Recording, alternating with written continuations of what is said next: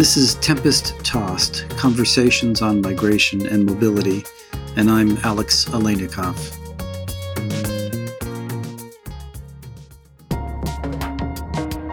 My view is that um, it's pretty clear that, at least for some asylum seekers, not for everyone, but at least for some asylum seekers, the US is no longer safe for refugees.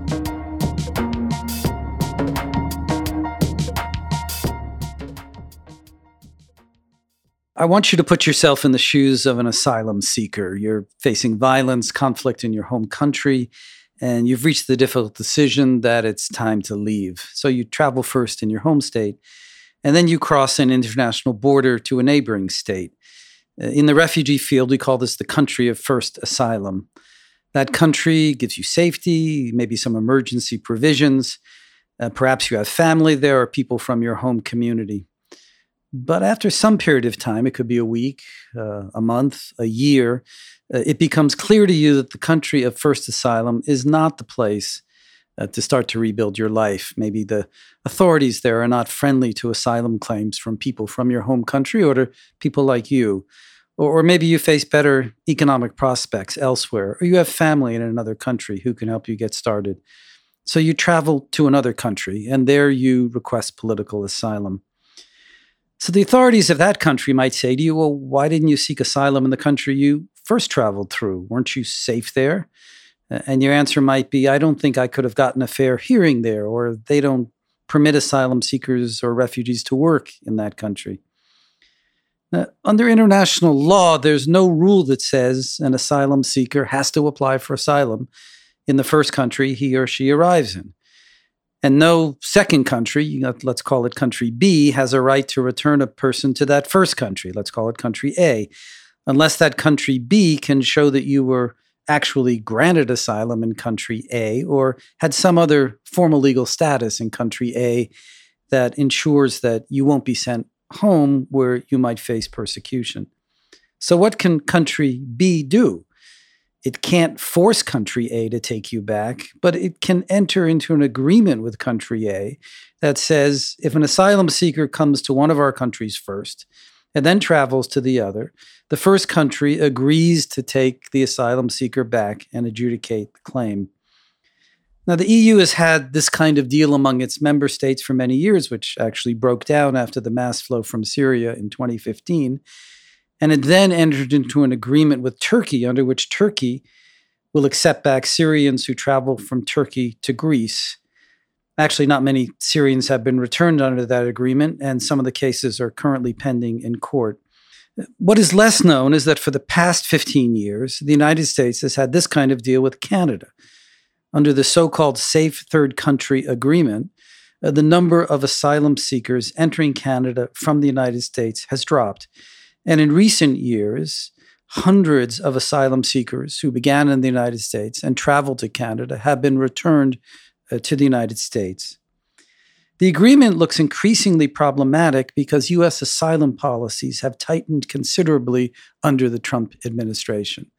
The question then is Is the United States a safe third country, a country to which asylum seekers from Canada should be returned? With us today is Sean Rehaag, professor at Osgoode Hall Law School in Toronto, an expert on Canadian and international refugee and immigration law. Sean, thanks so much for being with us today. Hello. Why don't we start by you telling us a bit how this uh, Safe Third Country Agreement uh, came into being? What was the purpose and the original scope of the agreement? Yeah, well, from a Canadian perspective, the purpose of the uh, uh, agreement was essentially to reduce the number of asylum seekers coming to the country because previously thousands of asylum seekers would come uh, every year uh, to Canada uh, via the United States, and only a couple of hundred would go in the other direction. So, Canada, looking at the experience in the uh, European Union, was very keen on entering into an agreement that would let uh, the, would, that would let Canada send uh, asylum seekers back to the United States. The United States, though, uh, had long uh, refused to enter into such an agreement, and then 9/11 happened. the United States became preoccupied uh, with uh, border uh, security. uh, and Canada made an offer to um, enact various common border security measures that the United States was seeking, and in exchange asked the United States to enter into the Safe Third Country Agreement. So that happened in about 2002, and the agreement came into effect in 2004. And what was the effect of the agreement? Well, the effect was an immediate drop in the number of asylum seekers coming to to Canada, a, a drop by about about a third. Um, uh, and uh, although there were still some people who were coming across the uh, Canada U.S. Uh, uh, border uh, because there are some exceptions built into the agreement, um, it essentially dramatically reduced the number of people coming in. As I understand it, the agreement only applies to people who present themselves at an official border crossing point, but not in between official border crossing points. Is that right? That's right. So it only applies at official ports uh, of entry, in fact, only official land ports of entry. Uh, if people, uh, let's say, fly to the country, it doesn't apply. Um, and if people cross the border irregularly between ports of entry, um, they'll be allowed to make their refugee claim uh, in Canada. So, why didn't the agreement simply lead to many more people crossing illegally so they could apply for asylum and not be returned to the U.S.? Yeah, well, advocates for refugees, when the agreement was first put forward, warned that the agreement would likely provide incentives for people to cross the border um, uh, irregularly. Uh, and so there was a worry from the outset uh, that uh, this uh, would uh, happen. Um, what we're seeing now, though, is because of pressures in the United States, and specifically because of tightening immigration and refugee policies, a larger number of asylum seekers are trying to get to Canada um, from uh, the United States. So there's increased pressure. And because they can't come through the regular ports of entry, what's happening is large numbers, thousands since uh, the, the, uh, the, Trump administration took power, thousands have been crossing uh, irregularly. It's important to know that, um, uh, that uh, when um, asylum seekers cross the border irregularly, they're not uh, they're not trying to sneak into the country. They're not trying to come in uh, undetected. What, what's actually happening is they're just trying to come to places where it's convenient to cross between ports of entry, and they immediately seek uh, out uh, Canadian authorities in order to make uh, a uh, refugee claim. So, one of the really fascinating parts of this whole uh, story about the Safe Third Country Agreement is that there are these sites on the Canada-U.S. border that have become, you know, de facto unofficial uh, border crossings. They have infrastructure. There's Canadian Border Service Agency officials and RCMP officials. RCMP is RCMP is, is the Canadian Police. Yes.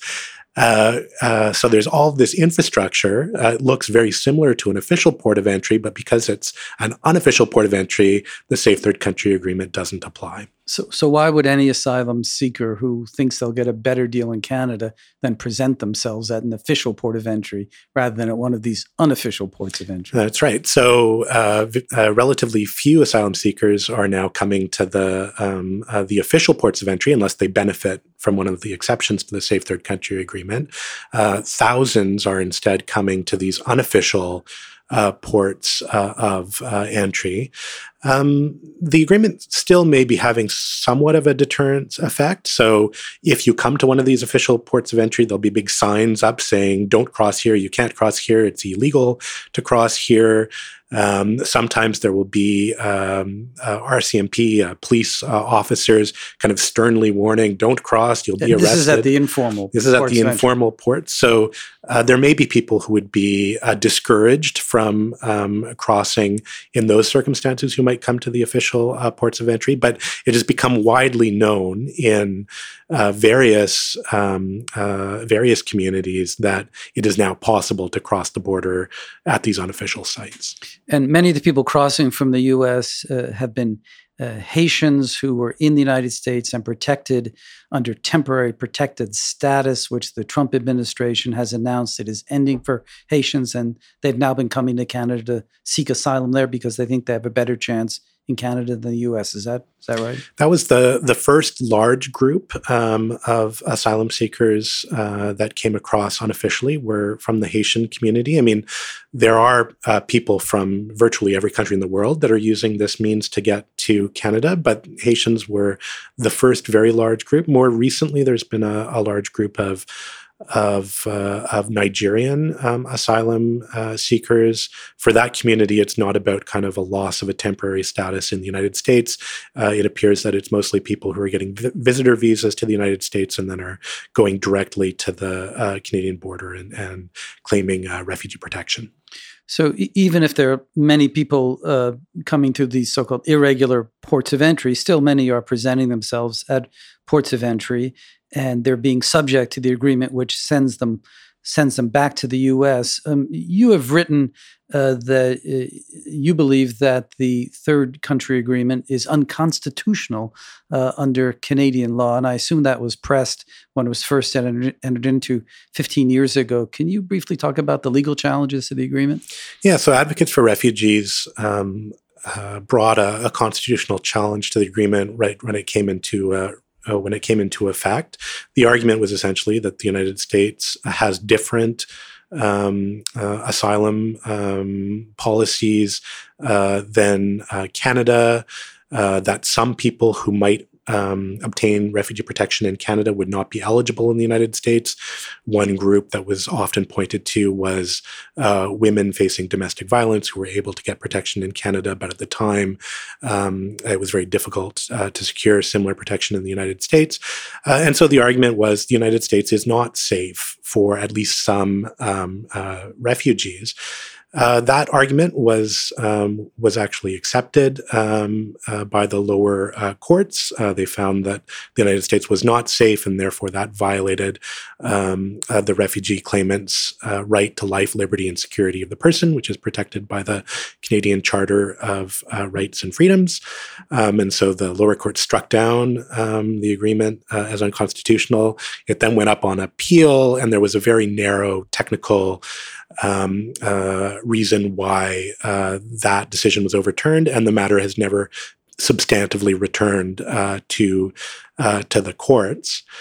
Um, advocates for refugees more recently. Um, uh, seeing the very large number of people who are trying to get from the United States to Canada since uh, President Trump was elected, they've brought a new constitutional uh, challenge, essentially making the same argument that was made before that some people who would obtain refugee protection in Canada won't be protected in the United States, pointing to other policies, you know, detention of children, separation of families, uh, the recent uh, announcement um, by Jeff Sessions that tightened uh, the ability of uh, women facing domestic violence to obtain refugee protection, essentially saying even if the United States was safe previously under the Trump administration, it's not, and therefore um, the agreement should be found to be unconstitutional.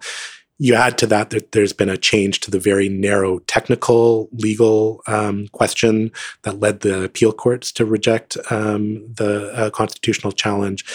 Um, so it's now easier to bring a constitutional challenge in this context. My view is that um, it's pretty clear that at least for some asylum seekers, not for everyone, but at least for some asylum seekers, the U.S. is no longer safe for refugees.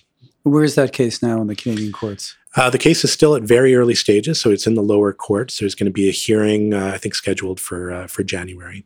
And I would think one of the arguments, the, one of the policy arguments in favor of that position would be, uh, without the agreement, you'll have fewer people trying to enter irregularly into Canada, they'll all just come to a port of entry and apply for asylum and be put into the Canadian asylum system. Yep. Yeah. So that's one of the other constitutional arguments that's being made. So one argument is the US is not safe for refugees. The other argument is uh, under Canadian constitutional law, the government's not allowed to create policies um, that uh, increase the harm that particular groups will uh, experience for exercising a right that they're entitled to. So, asylum seekers have the right to request refugee protection in Canada, and Canada has created barriers preventing them from doing that in a safe, regular way that is presenting themselves to a, a port uh, of entry. Um, and although uh, most asylum seekers are coming to fairly easy to cross sites, um, you know, just roads that are kind of divided in half by flower pots, for example. Um, other asylum seekers are uh, crossing in more difficult sites. Uh, so uh, there was a big uh, news story um, last year in the winter uh, about a couple of asylum seekers who crossed the border uh, in the prairies uh, during uh, the winter. Uh, there was a big storm. Um, they got lost. They had frostbite. One of them lost fingers. Another one lost a hand. Um, so that the policy is encouraging irregular migration, but it's also encouraging asylum seekers to take risks, and that that is problematic and potentially unconstitutional. You know, I would think that the Trump administration would be in favor of your lawsuit because they must see this as uh, primarily meaning return of large numbers of people to the United States and very few to Canada, since the flow really doesn't go the other the other way, given the more favorable asylum system in Canada. Has there been any uh, rumblings from the Trump administration on whether they'd like to rethink the, this agreement? It's interesting because the rumblings are actually coming from the other uh, direction. So, um, uh, the Canadian government has been pressed uh, by the political party on the right, the, the Conservative um, Party, uh, they've been pressed to try to expand the Safe Third Country Agreement. The concern is, well, why do we have this uh, agreement to send people back to the United States if anyone can get around the agreement by, you know, going 100 meters to the left of the official uh, port uh, of entry? Why don't we enter into a new agreement that would apply at the entire uh, land uh, border? So um, the conservatives are saying uh, the government should go off and renegotiate an expanded uh, agreement. There were some initial uh, efforts by the government uh, to do that, and the United States was uh, not responsive to to that. Which is not surprising. Well, the, the government, the, the, U.S. government, has um, little interest in uh, certainly in expanding the agreement, uh, but I would also expect have very little interest in in keeping the agreement as is.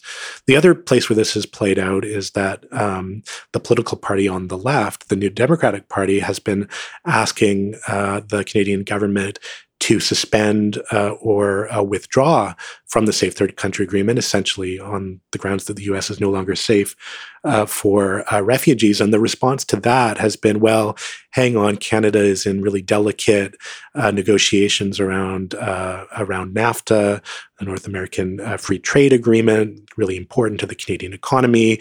We shouldn't do anything that could potentially upset the U.S. administration the U.S. might not look, um, uh, may not be particularly pleased to have the Canadian government say you're not, you're a country that doesn't respect international law, that's not safe for refugees. So we don't want to uh, do anything that might rock the boat. The curious part of that argument is uh, you would think that the current administration would actually be quite pleased just to get rid of the agreement and to have thousands of asylum seekers uh, uh, come to, to, to Canada and, and and leave the United States. So it's it's hard to know. I mean, the U.S. the current U.S. Uh, administration is such an unpredictable beast at the moment. It's hard to know uh, what they're thinking uh, on these questions. Um, uh, but it but it is something from the from uh, as an observer from Canada looking kind of down, wondering why doesn't the U.S. actually uh, take the initiative here and suspend the agreement? Yeah. Um, so I, I think um, people in the United States would have trouble with the concept that the United States is not a safe third country for asylum seekers. There is a well functioning asylum system. Uh, people can make their claims. There are several levels of judicial review.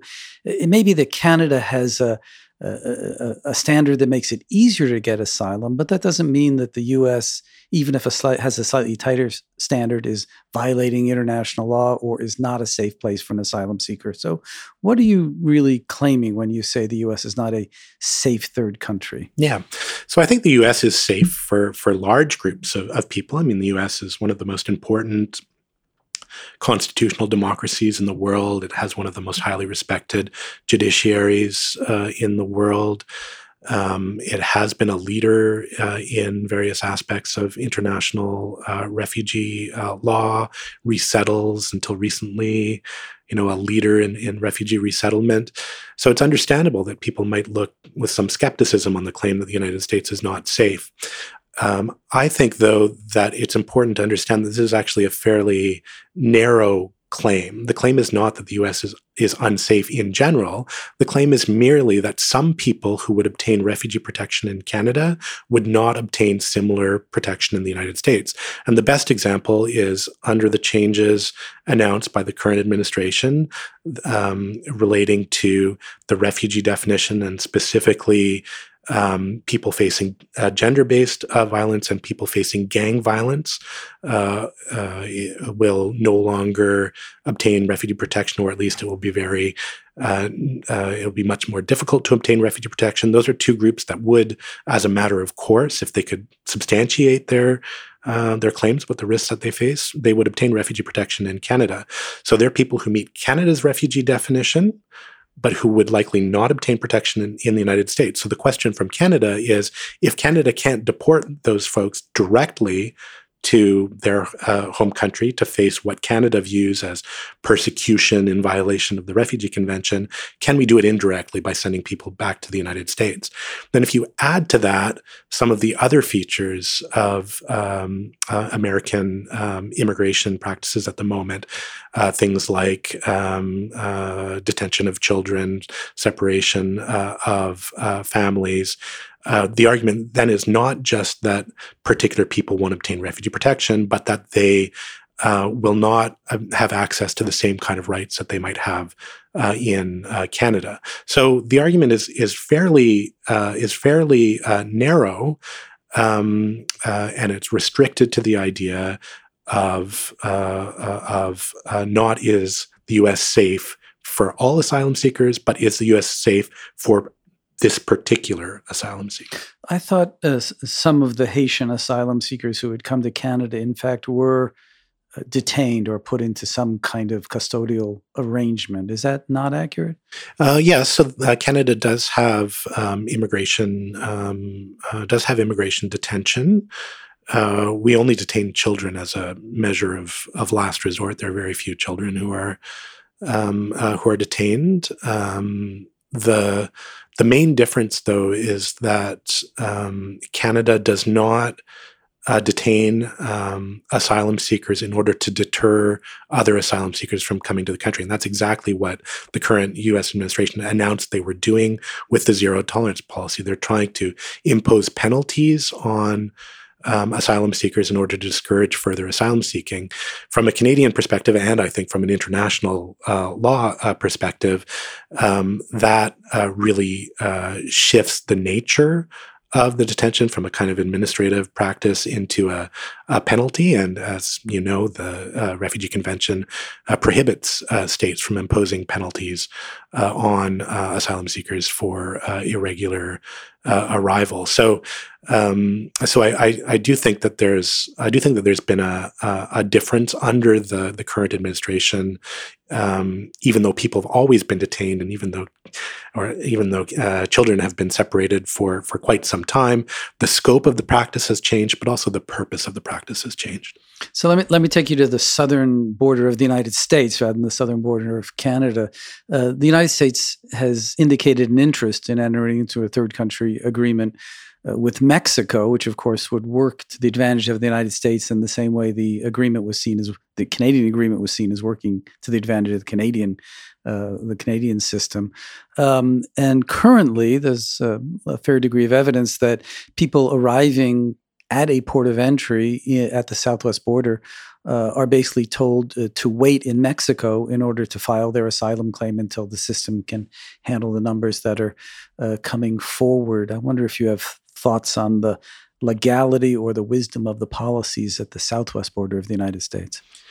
Yeah, well, I do think that um, one of the reasons that the United States might not have al- already tried to withdraw from the Canada-U.S. Safe Third Country Agreement is that they might want to be might want to use that as a template for um, a similar agreement with uh, with Mexico, uh, and the numbers would be quite dramatic if if uh, if if uh, um, the number of asylum seekers uh, coming from Mexico to the United States, if if that flow just stopped or was largely reduced, it would have a much bigger impact than the the blockage on the the, the Canadian uh, border. Um, it doesn't surprise me that uh, uh, that the United States is interested in pursuing that uh, possibility. I think that's reflective of a a broader trend um, of uh, you know developed countries around the world uh, trying to prevent the arrival of uh, asylum seekers using various deflection um, practices, essentially trying to contain asylum seekers in the the regions that in their home in their home regions. Um, so uh, none of this is um, uh, is uh, is surprising. I do think it it puts the entire um, international refugee regime uh, at risk because if Mexico, if if if uh, Canada does this, and so the United States does this, and then Mexico does this, and then you know you keep on deflecting people until um, until people can't even get out of their own uh, country um, uh, at all. And so, well, and it argues for creating safe zones in those countries, doesn't it, where people can move with safety and not have to flee to a, another country. Yeah, if if that was a politically viable, yeah. uh, if that was a politically viable uh, option, I mean, the other possibility is to is to work on that and at the same time try to dismantle these deflection practices. Yeah. So let me end, uh, end with this uh, question for you, Sean. So what, what, lessons do we draw from this? Someone can uh, hear all this information and say, well, odd agreement. Why the United States ever enter into it? But it doesn't really matter because the refugees, the asylum seekers, have found a way around it and into Canada, and they're likely to be uh, protected or better protected uh, in uh, in Canada. Uh, on the other hand, uh, with the tightening of the of the U.S. system, there does seem to be a greater disparity between Canada and the U.S. And how do we uh, create a global system of refuge? Refugee protection that basically is uh, based on the same uh, standards of who qualifies for status and the like. How, would you put this into a broader picture? Yeah, well, I think uh, one of the uh, one of the lessons of all of this is that when countries enter into these kinds of arrangements, whether it's Canada and the United States or the European Union, when you enter into those kinds of arrangements, you effectively are integrating your refugee policies with uh, another uh, country. The, the logic behind the agreements is that uh, all of the countries that are party to those agreements are, in fact, safe uh, for uh, refugees. And the the challenge is that when you do that in a context where countries are sovereign, where there are you know significant shifts in um, uh, in immigration policy, in uh, refugee policy, it effectively implicates uh, each other's uh, both countries or all the countries in. Uh, each other's refugee practices. So, Canada, for example, has uh, distinguished itself rhetorically from the United States on the refugee uh, file at the same time as uh, President Trump was announcing um, travel bans. Uh, the Prime Minister of Canada was writing these beautiful tweets uh, about uh, uh Canada being welcoming to, uh, the, uh, to, to refugees, that Canada valuing um, religious and other forms of diversity. So there's a a, a, rhetorical strategy of distinguishing um, Canadian uh, immigration practices from U.S. immigration practices. But what the Safe Third Country Agreement does is uh, it implicates Canada in U.S. Uh, refugee uh, practices. Uh, because if Canada is prepared to send people who come to the border and seek refugee protection in Canada, if Canada is prepared to send them back uh, to the United States, um, uh, Canada is uh, knowing full well that in the United States they may well be deported to their their home country. Canada's participating in that uh, form of, uh, of, of removal. So to to put the matter uh, simply, I think we've got a Canadian Prime Minister who talks about being welcoming to refugees, who calls himself a feminist, who's done a lot of, um, has gotten a lot of credit for uh, work on uh, uh, confronting uh, domestic violence. Uh, who then is prepared to continue to send women facing domestic violence back to the United States, uh, where they won't be protected and will be deported. You're you're being implicated in um, uh, in the the the, the U.S. Uh, uh, refugee policies, and so the the question is, how do you, if you want to maintain the ability to have separate immigration and refugee practices. If you want to be able to stand up and say no when i think when when we think about refugees we don't just mean you know soviet dissidents. We also mean uh, women facing domestic violence. We also mean um, lgbt folks who are being uh, mistreated. That this reflects our identity and who uh, who who we think is deserving of protecting. If you want to be able to say that, it's hard to enter into these agreements that tie you to the practices in another country that may change and may not reflect those values. Sean, thanks so much. Uh, really interesting, and I think for us, us folks south of the border, we've learned an awful lot about the the Canadian practice and the way uh, way that interacts with what's going on in this country. Thanks so much for being with us. Thank you. You have been listening to Tempest Tossed, a production of the Zolberg Institute on Migration and Mobility at the New School. Technical assistance is provided by Sohil Ansari at Dodge 112. Our themes were composed by Eli Aleinikoff. We would welcome your comments and suggestions for future episodes. You can reach us at tossedtempest at gmail.com. That is tossedtempest, all one word, at gmail.com.